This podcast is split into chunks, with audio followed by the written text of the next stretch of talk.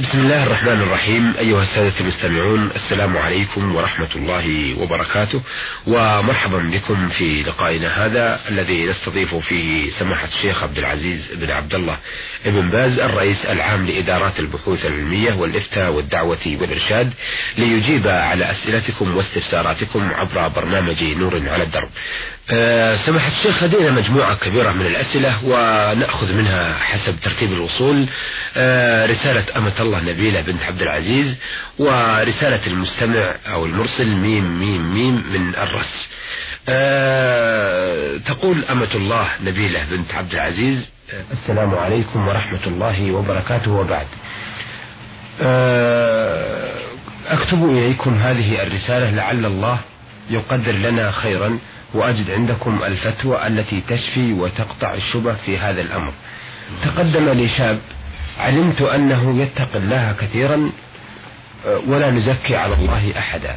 ولما تقدم للوالد رفضه الوالد لأسباب دنيوية هي أنه لا يستطيع أن يباهي به أمام الناس لأن مظهره لا يعجب أناس هذا الزمان. لأنه يلبس القميص ولا يطيل ثيابه تأسيا بالرسول صلى الله عليه وسلم. هذا بجانب أنه لم يعجبه أسلوب عيشه عيشته وهي ولله الحمد اعتبار الدنيا معبر إلى دار القرار. المهم أنه رفضه لدينه هداه الله سواء السبيل. ولما كنت قد علمت بدين هذا الأخ وأعلم أن رفضه أن رفض إنسان بهذه الصفات هي فتنة في الأرض وفساد كبير فهل إذا تكاسلت عن إسقاط الولاية عن الوالد والتقدم للقاضي أو لعالم يتصف بالتقوى ليتولى أمر تزويجي هل في ذلك شيء علي أم لا؟ وفقكم الله. بسم الله الرحمن الرحيم. الحمد لله والصلاة والسلام على رسول الله وعلى آله وأصحابه ومن اهتدى أما بعد لا ريب أن على الوالد وعلى سائر الأولياء أن يعتنوا بأماناتهم وهن مولياته من النساء من بنات وأخوات وأن يحرصوا على تزويجهن وعدم تعطيلهن وعضلهن وأن ينظروا إلى الأزواج من جهة الدين والاستقامة والأمانة وصلاح الحال لا من جهة الدنيا والمظاهر. فإن هذا المظهر قد يضر صاحبه قد يضر مصاهريه فالواجب على ولي المرأة أن ينظر إلى الدين والاستقامة فإذا كان الرسول صلى الله عليه وسلم قال المرأة فأظهر ترمت يداك هكذا ينبغي يقال بها للزوج يقال للأولياء فأظهروا بأصحاب الدين في تزويج بناتكم وأخواتكم ونحو ذلك. فيجب العناية بذات الدين من النساء وهكذا العناية بصاحب الدين من الرجال. فكونه يطيل وكونه لا يطيل ثيابه هذه منقبة هذه منقبة وفضل. ينبغي أن يكون سببا لتقريب ذلك إبعاده لأن الرسول صلى الله عليه وسلم نهى عن الإسبال وقال ما أسفل من الكعبين فهو من الإزار فهو بالنار فلا يجوز للرجال يسبلوا ثيابهم تحت الكعب مطلقا. وإذا كان عن كبر صار أعظم وأكبر. كذلك كونه مثلا يلبس القميص العادي المعروف أو كان راتبه ليس بالكثير أو كان لا يحلق لحيته فليوفرها ويعتني بها كل هذه مناقب ومكارم وفضائل. لا ينبغي أن تكون سببا لمنع الزواج؟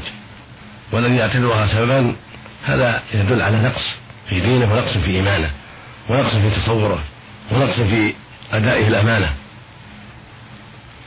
وهكذا كون معيشة ليست بالكاملة من جهة الرفاهية ومن جهة ما يحتاجه الناس اليوم من مزيد التفكه هذا ليس بعيب. ينبغي للمؤمن أن يعتني بالدين والاستقامة ولا يكون آه، تعلقه بالمال أو بالمظاهر هو المطلوب بل هذا غلط ولا يجوز للوالد ولا لغير الوالد من الأولياء.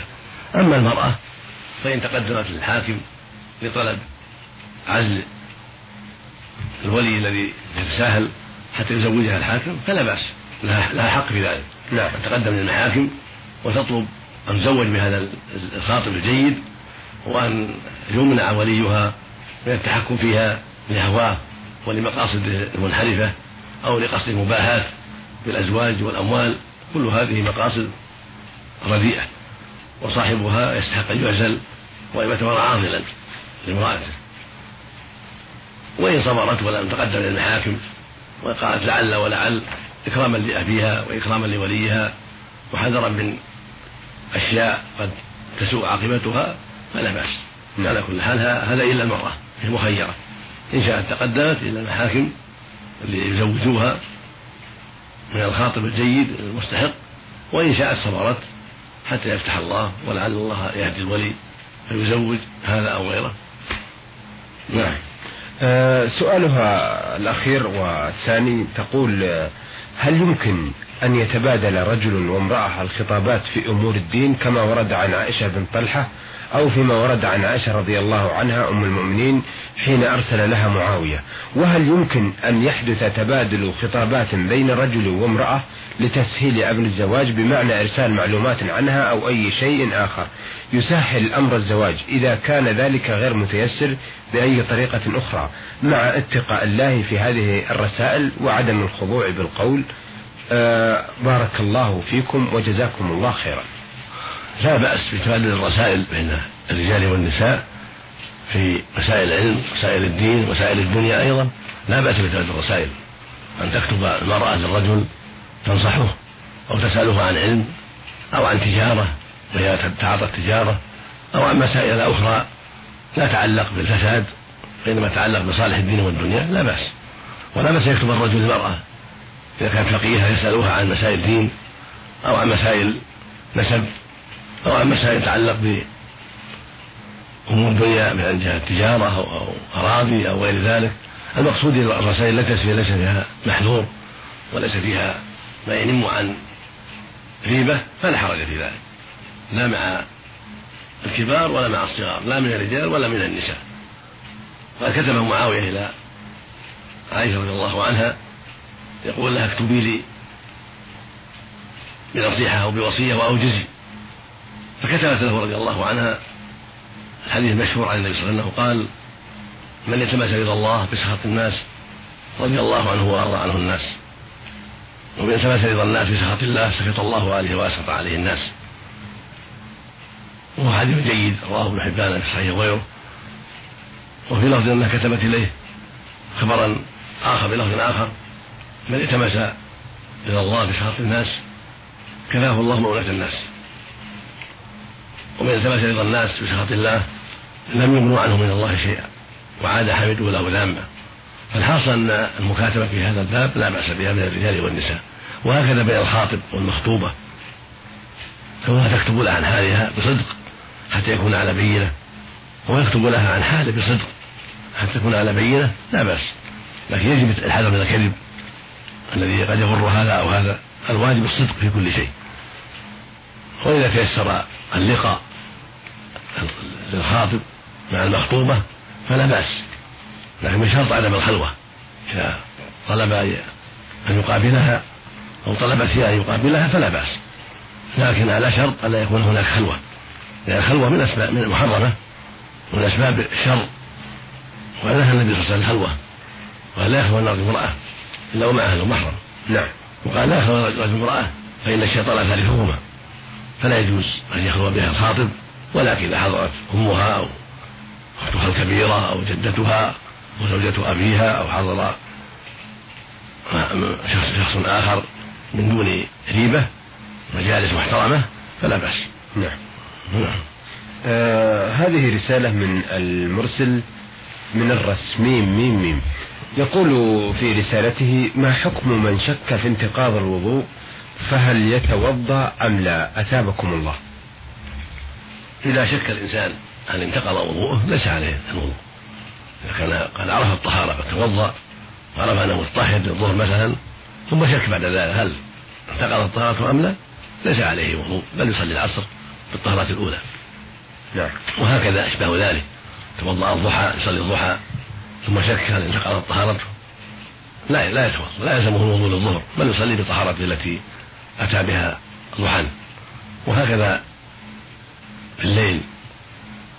مثلا تهجد فلما جاء الفجر شك هل أحدث أم لا. لا حرج عليه ولا وضوء عليه بل يصلي بوضوءه السابق الذي أتى به في أثناء الليل ولا يحتاج إلى وضوء. لقول النبي صلى الله عليه وسلم لما سئل عن الرجل يجد الشيء في الصلاة قال لا ينصرف حتى يسمع صوتا أو يجد ريحا. متفق عليه. وفي لفظ آخر سئل قال يا رسول الله رجل يمشي في بطنه قال لا يخرجن من المسجد حتى يسمع صوتا أو يجد ريحا فالحاصل ليس له ليس عليه أن يجدد وضوءه حتى يتحقق ويعلم أنه أحدث بريح أو بول أو غائط أو أكل لحم إبل أو ما أشبه من النواقض نعم. الحاصل أنه لا, لا يلزم الوضوء إلا إذا تحقق وجود الناقض كما قال النبي صلى الله عليه وسلم لا ينصرف حتى يسمع صوتا أو يجد ريحا يعني حتى يتحقق الحدث. فإذا لم يتحقق فالأصل الطهارة. نعم. وله ثلاث حالات. حالة يتحقق أنه أحدث عليه الوضوء. حالة يتحقق أنه لم يحدث فالحمد لله هذا يصلي بوضوءه الأول. الحالة الثالثة شك تردد. هل أحدث أم لا؟ وقد يغلب على ظن الحدث وقد يغلب على ظنه عدم الحدث وقد يستوي الطرفان. ففي هذه الأحوال الثلاثة لا, لا يلزمه الوضوء حتى يتيقن أنه أحدث. نعم. نعم.